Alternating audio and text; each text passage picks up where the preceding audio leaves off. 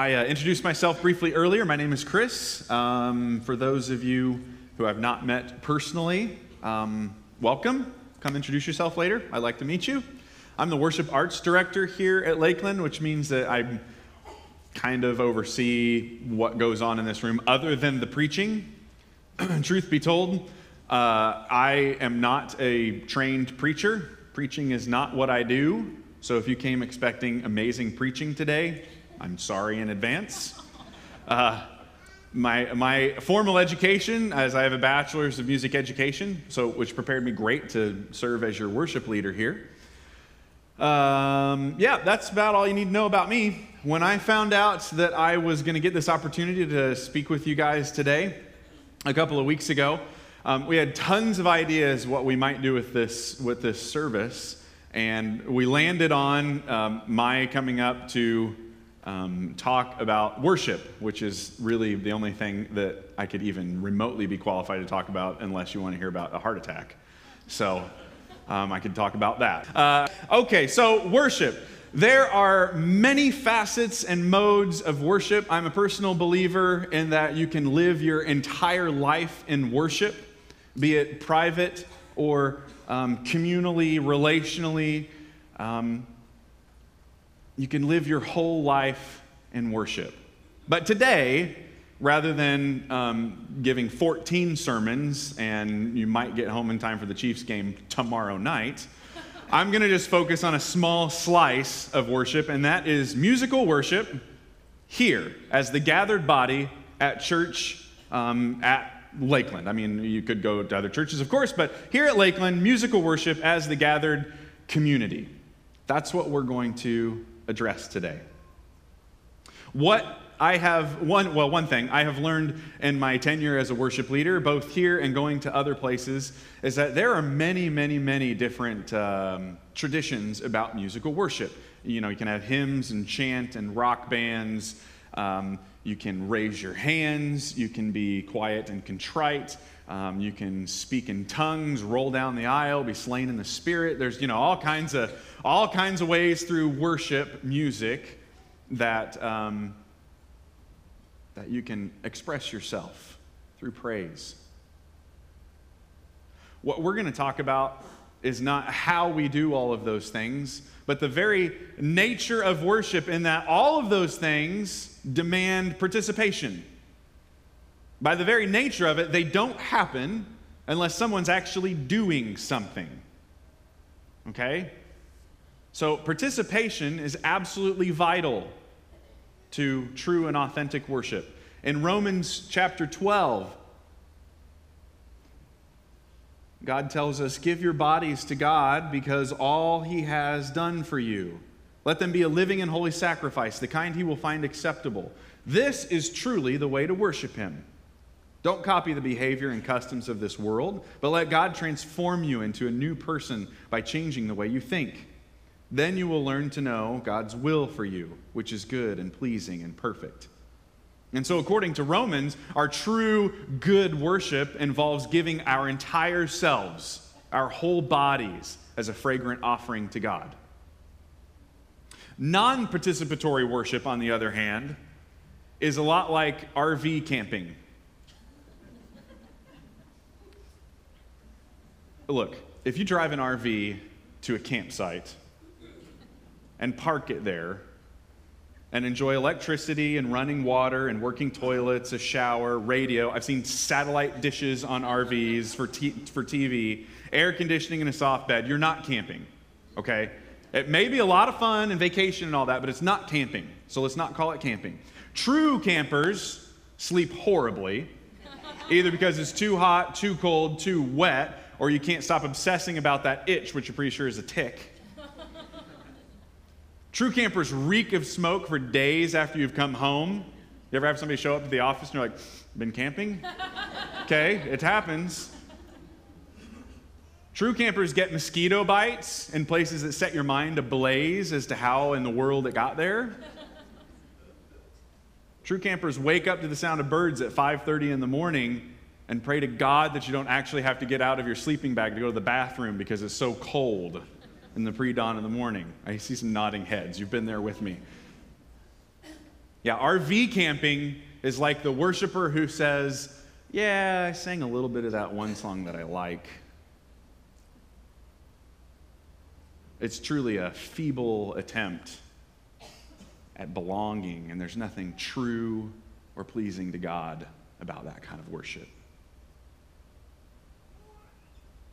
Instead, we're, uh, we're called to offer ourselves wholly and completely to God, and that is true worship. It means actually singing the songs. You may not be a great singer, but singing and engaging with the text of the song, that's the prayers of the people lifting up as incense to God. So it's engaging, it's participatory. And so let's explore a little bit why we might be not fully engaged with our worship. Because I'll be honest with you, there are times when I'm not fully engaged. And I'm supposed to be like the pro, the worship guy. Okay? But there are times when I'm very much not engaged. So let's go through a few of those. Maybe some of them resonate with you, and we can use these to guard our hearts against untrue worship. I've got three uh, three things. Well, actually, I have three things in a minute. Read the notes, Chris. The first thing that does not fall under the three things, so maybe I have four things. Uh, the, the first thing that I uh, would like to submit to you is that perhaps it's the environment, perhaps it's the worship environment. What we have in modern churches is, is wonderful sound systems and theatrical lights with colors and screens and comfortable chairs and acoustically sound rooms, all patterned after the technology used in this world for our entertainment. And there's nothing inherently wrong with these technologies, but I fear, for me personally, I subconsciously switch modes that when I walk into a room like this, I sit down and I take on the posture that I would at a concert, where I sit and I'm entertained by the professionals or at a theater where I'm sit and the actors and actresses take me on a journey, or in a film where I'm at a movie theater and the great lengths that the movie theater goes to to try to keep you quiet now. right? And so my fear is that creating a worship environment like this, we just automatically default into a place of entertainment and spectatorship. I don't think we're going to change any of that. We're not going to pull down the speakers and dismantle the truss and go back to wooden pews in a stone room. There's nothing wrong with those things. But this is our mode. There's nothing wrong with current modern modes of worship. I just need to examine my own heart and know that when I walk into this place, it's different. When I walk into this place, I am here to participate with the ministry of the Holy Spirit amongst the gathered believers. And so I challenge you to do the same whenever you find yourself being entertained by, wow, that's a great band. That's a hilarious video. Kind of, kind of put your brakes on it and re engage the fact that we're here to participate with the ministry of the Holy Spirit. So it may be the environment. Now I'm on to my three things. There's another scripture that's very challenging for me about true worship. John, the book of John, the Gospel of John, chapter 4. Jesus finds himself at a well to draw water, and there's a woman there, a Samaritan woman. And um, Samaritans and Jews were racial enemies of one another, they did not get along. So it's rather extraordinary that Jesus, a good Jewish rabbi, is even having a conversation with a Samaritan woman. But nonetheless, they do. And the Samaritan woman is very bold, begins uh, quizzing Jesus on various issues of theology and whatnot. And so we're going to jump into the conversation right after she says, So, Rabbi, why is it that you Jews insist that you can only worship God in Jerusalem at the temple? In other words, why do y'all think you're better than everybody else? Here's what Jesus says. He replies, Believe me, dear woman, the time is coming when it will no longer matter whether you worship the Father on this mountain or in Jerusalem. You Samaritans know very little about the one you worship, while we Jews know all about him, for salvation comes through the Jews. That's a real loaded statement, and that's a whole other sermon. So don't focus on that one. Focus on this part. But the time is coming, indeed it is here now, when true worshipers will worship the Father in spirit and in truth. True worshipers will worship the Father in spirit and in truth. The Father is looking for those who will worship him that way. For God is spirit, So those who worship him must worship in spirit and in truth. So we have instructions from God Himself, from the Messiah, saying true worship is in spirit and truth. So perhaps why I'm not, and maybe you're not able to fully engage in worship, is we have a spirit or a truth problem. Let's take them in reverse order. Let's talk about truth first. I don't think that's our issue. I'm, I'm just going to spend like a minute dismantling that one.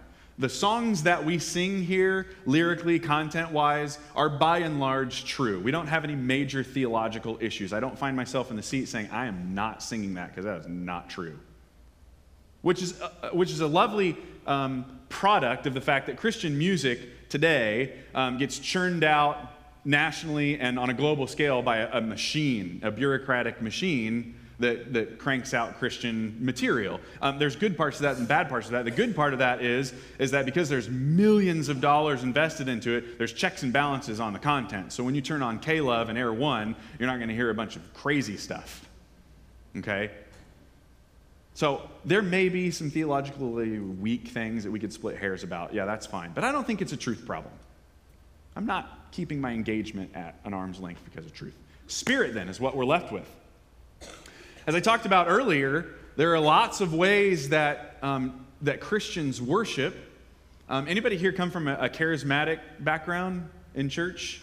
Anyone? Oh, Ashley, no kidding. Okay. Uh, um, yeah, so, um, so the charismatic tradition, if you don't know, um, is, has tons of worship energy. If you go to a charismatic church, it is loud and proud. Okay? And they will they will do things like raise their hand speak in tongues. Can, like i said you get spl- uh, slayed in the spirit. There's all kinds of things going on there that i'm not going to comment on whether it's good bad or otherwise because there's scriptural backing for almost anything okay? So there's a lot of different ways that we might hear is the way to worship in spirit. I don't think that's what this passage is about the methodologies of our worship I think what Jesus is talking about, why we did the first half of that, um, that verse in John, is Jesus is talking about the decentralization of our experience with the Spirit of God. See, at the time, the Spirit dwelled in the temple, it was physically, tangibly there. And so, if you needed to worship the Spirit of God, you had to be at the temple. And Jesus is saying, just turning our entire understanding, our experience with God on its head, and saying, that is not true. The time is coming, indeed, it is here now, when you don't need to worship on this mountain or in the temple. God's worship, we're looking for worship in spirit and truth. He decentralized everything. And so, to take that logic one step further, we know that the Holy Spirit is upon us as Christians. We are told that the Holy Spirit descends on us and dwells in us. It's the great counselor for us as individuals and in the community. Scripture describes the Holy Spirit as a wind that blows through the people of God, working, convicting us, comforting us. And if that's true, then we're, we can only say that the Spirit of God has, has ordained our very community. He has brought you all here today to worship. I don't think it's an accident that you all showed up to Lakeland Community Church. If you believe in the power of the Holy Spirit, you believe that He has drawn you to Himself, to God, and therefore in this room. And so I would say that worship in spirit is to worship in our context.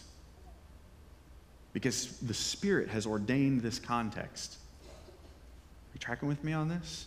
Our context, our spirit ordained context, is not that we are a humble, impoverished church in Mexico. We're not. We are a middle class American church here, now. The Spirit is here. The Spirit is ministering to us in a relevant, contextual way. This runs into our worship because I think that much of the worship that is published and happens in churches are not con- much of it is not contextual. It just it does not line up with the ministry of the Holy Spirit here and now.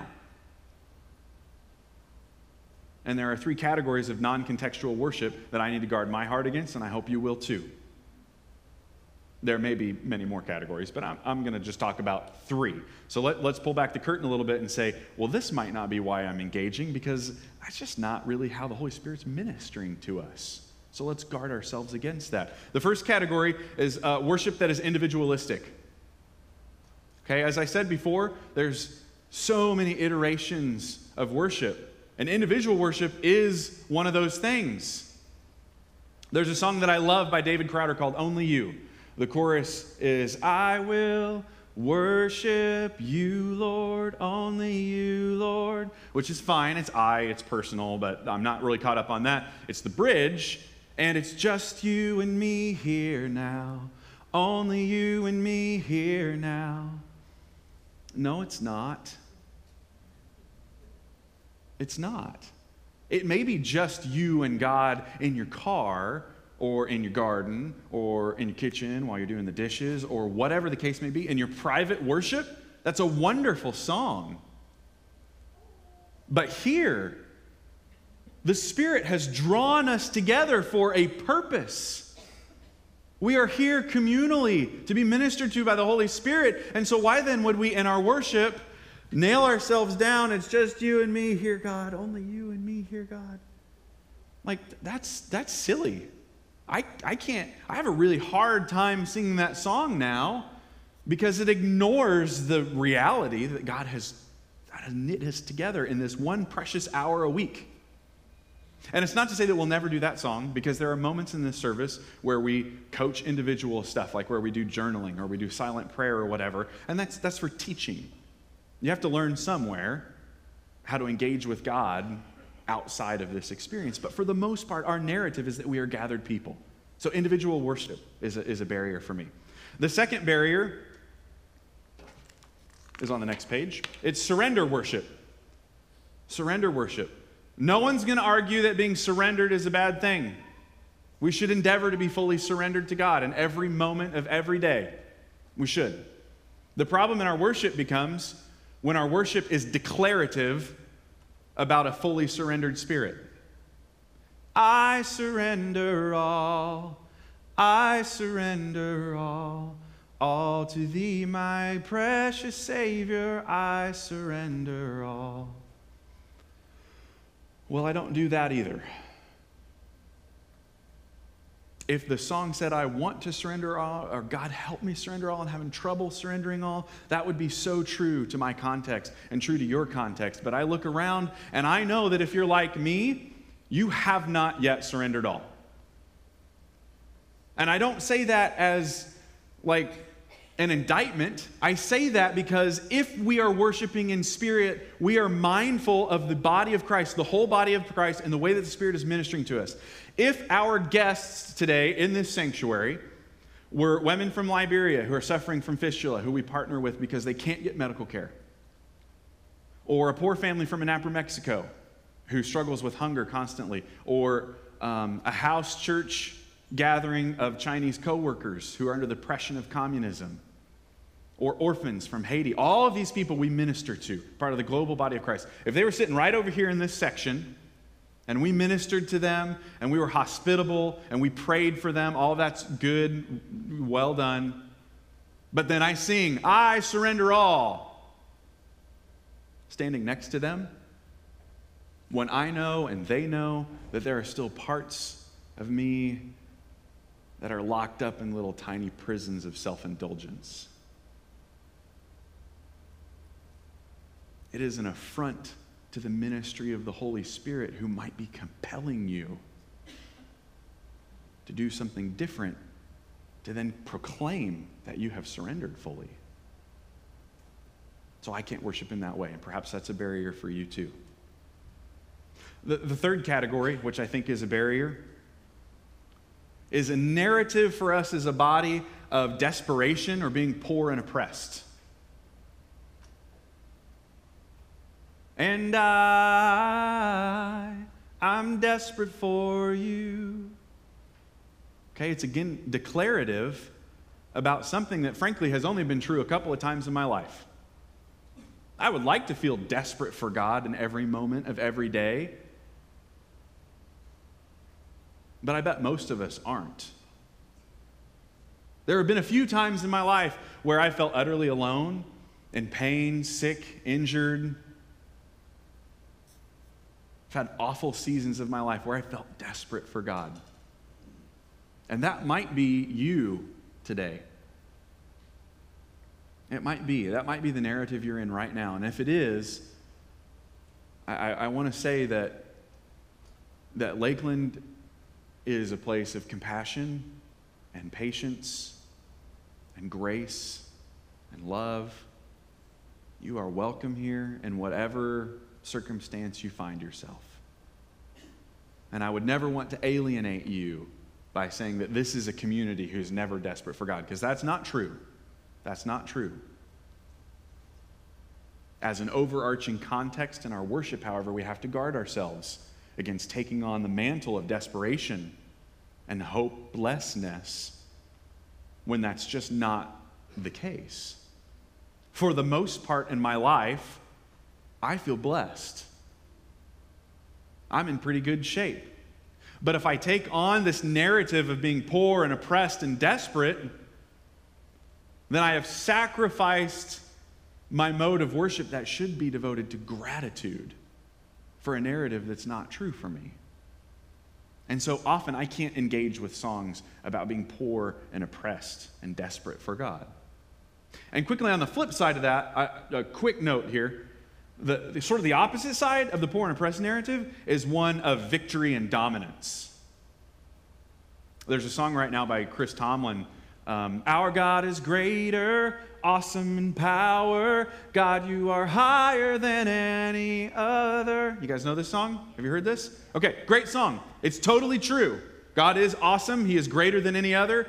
He is victorious. It is totally true. So it's not wrong. But we have to be careful about what our narrative here is because the reality of the fact is we are, we are a wealthy people, we are a healthy people, um, we are a strong nation with a strong military. We're basically at the top of the food chain. And I wonder if the Holy Spirit, if its ministry to us is not so much, God, you are greater than every other. We're at the top of the pile. You are greater than any other. Yeah. I wonder if the Holy Spirit's narrative to us is not more God, you have blessed us. Now, how may we bless others? How may we serve others? I believe the Holy Spirit ministers to people in their context, and our context is we are positioned well to serve, not to dominate. Jesus, some of Jesus' last words to his disciples were serve one another if you don't, you have no part in me. And so, while that song, Our God, is true, perhaps we would be better in the context of service and humility.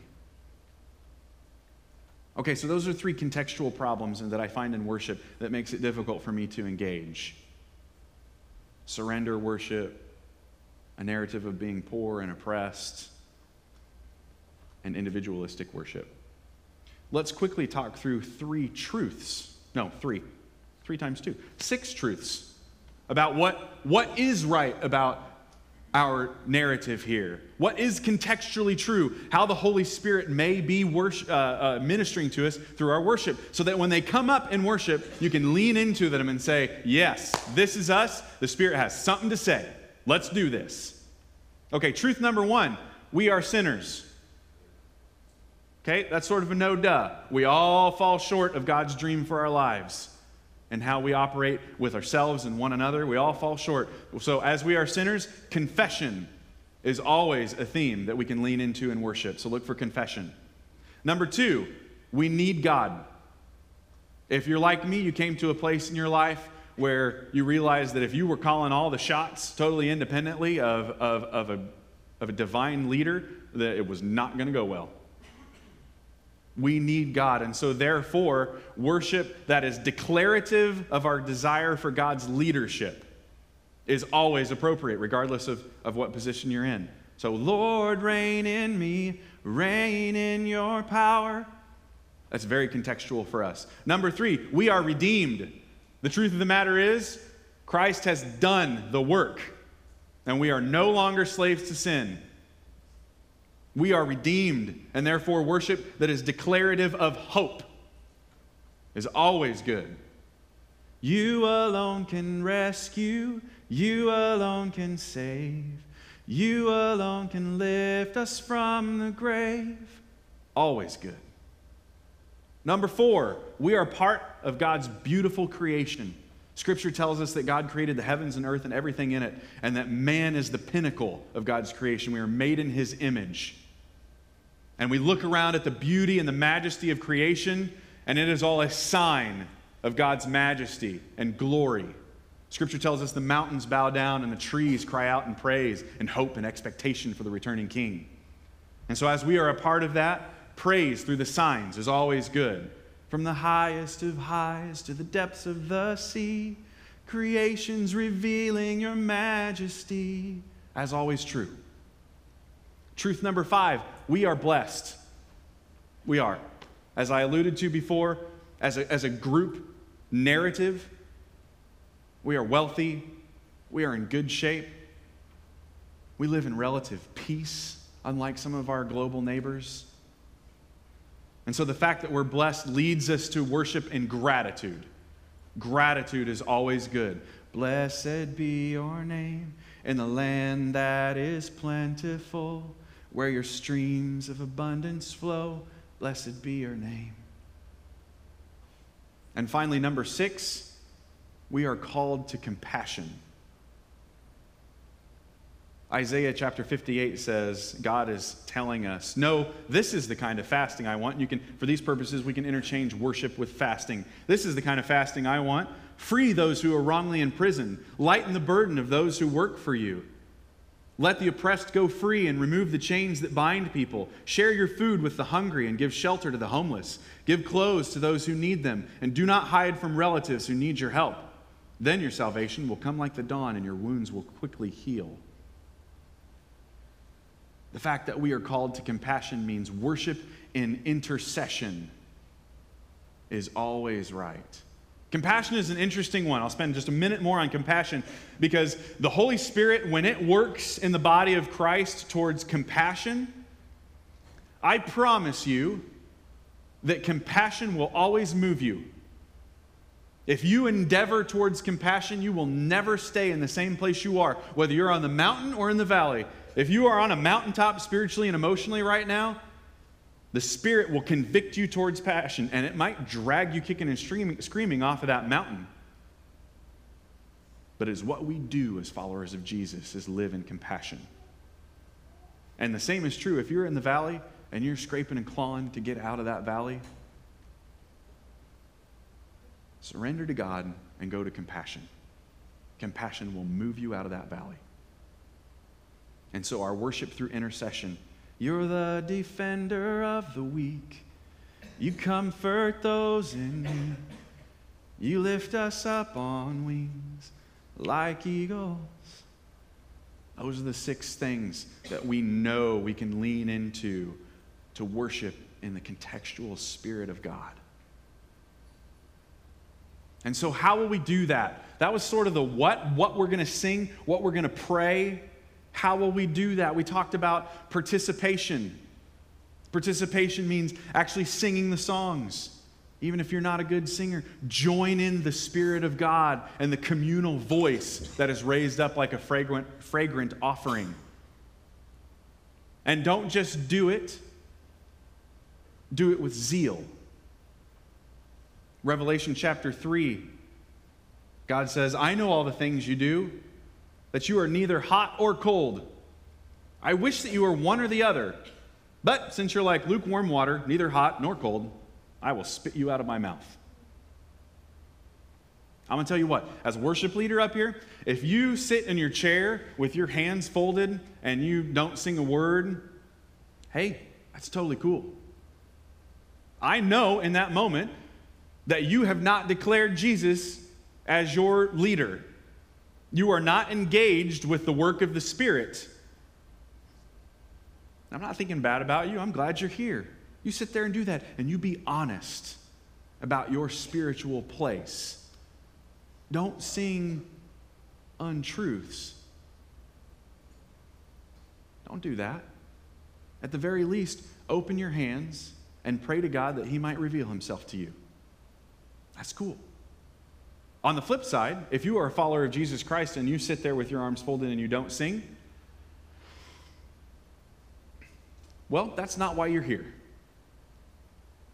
That's not why God endeavored for you to show up. We show up for this precious hour on Sunday to participate in the ministry of the Spirit. So participate, whether you're feeling it or not. The Spirit may surprise you.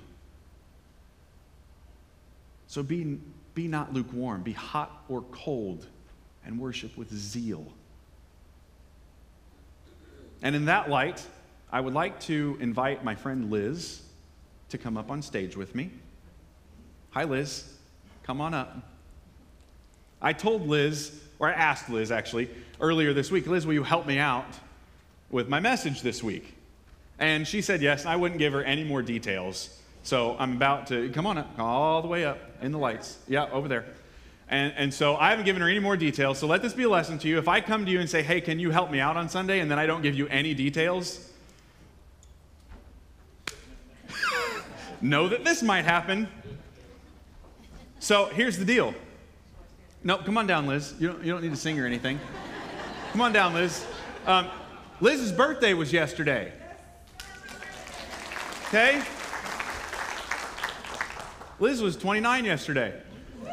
Uh, again, okay, Liz's birthday was yesterday, and so to pull back the curtain completely, um, it was Liz who we sang happy birthday to earlier.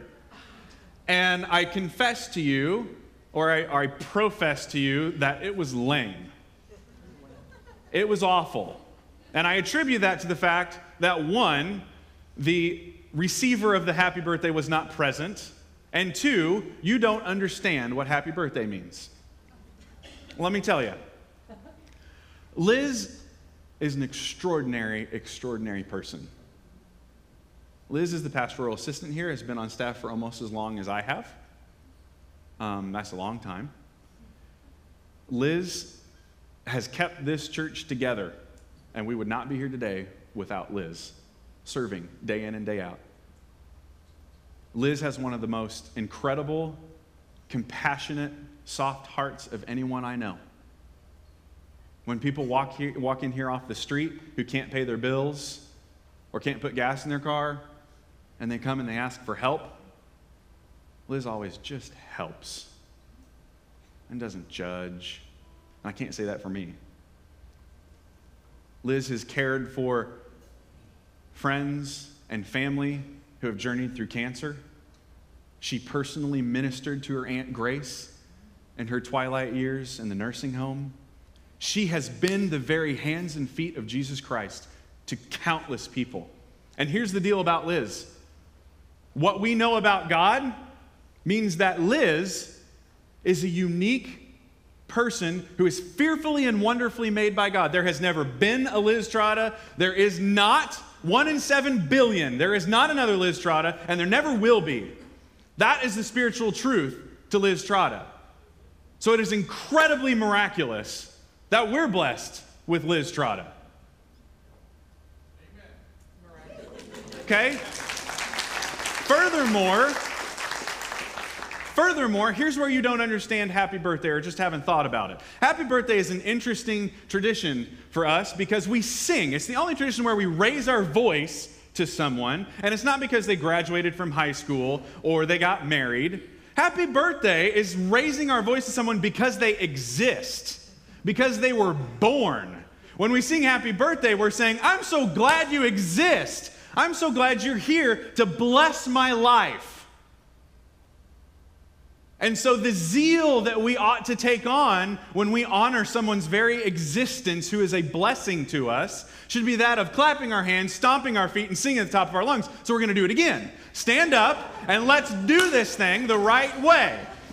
If our zeal is that for Liz Trotta, and it should be, imagine then how our zeal should be for the creator and sustainer not only of Liz, but for all of us God Almighty, who created all the heavens and the earth, and his infinite goodness and creativity. The God who frees us from ourselves, who promises eternal life. The God who Scripture tells us one day, when He comes to reign, will wipe away every tear that ever was and put it to rights. And that God is present. Just as before, when you sang happy birthday, it was to some anonymous thing, we are not worshiping to an anonymous, absent thing. We are worshiping a present, powerful, good God whose spirit is blowing like a wind through the room. And so you may, may you lead your life in zeal like worship to God every day, every moment. And when we gather together, may you be mindful of the community and the ministry of the Holy Spirit here in this room. And maybe, may the peace of the Lord Christ now go with you wherever he may send you. May he guide you through the wilderness and protect you through the storm. May he bring you home rejoicing at the very wonders he has shown you. May he bring you home rejoicing once again into these doors.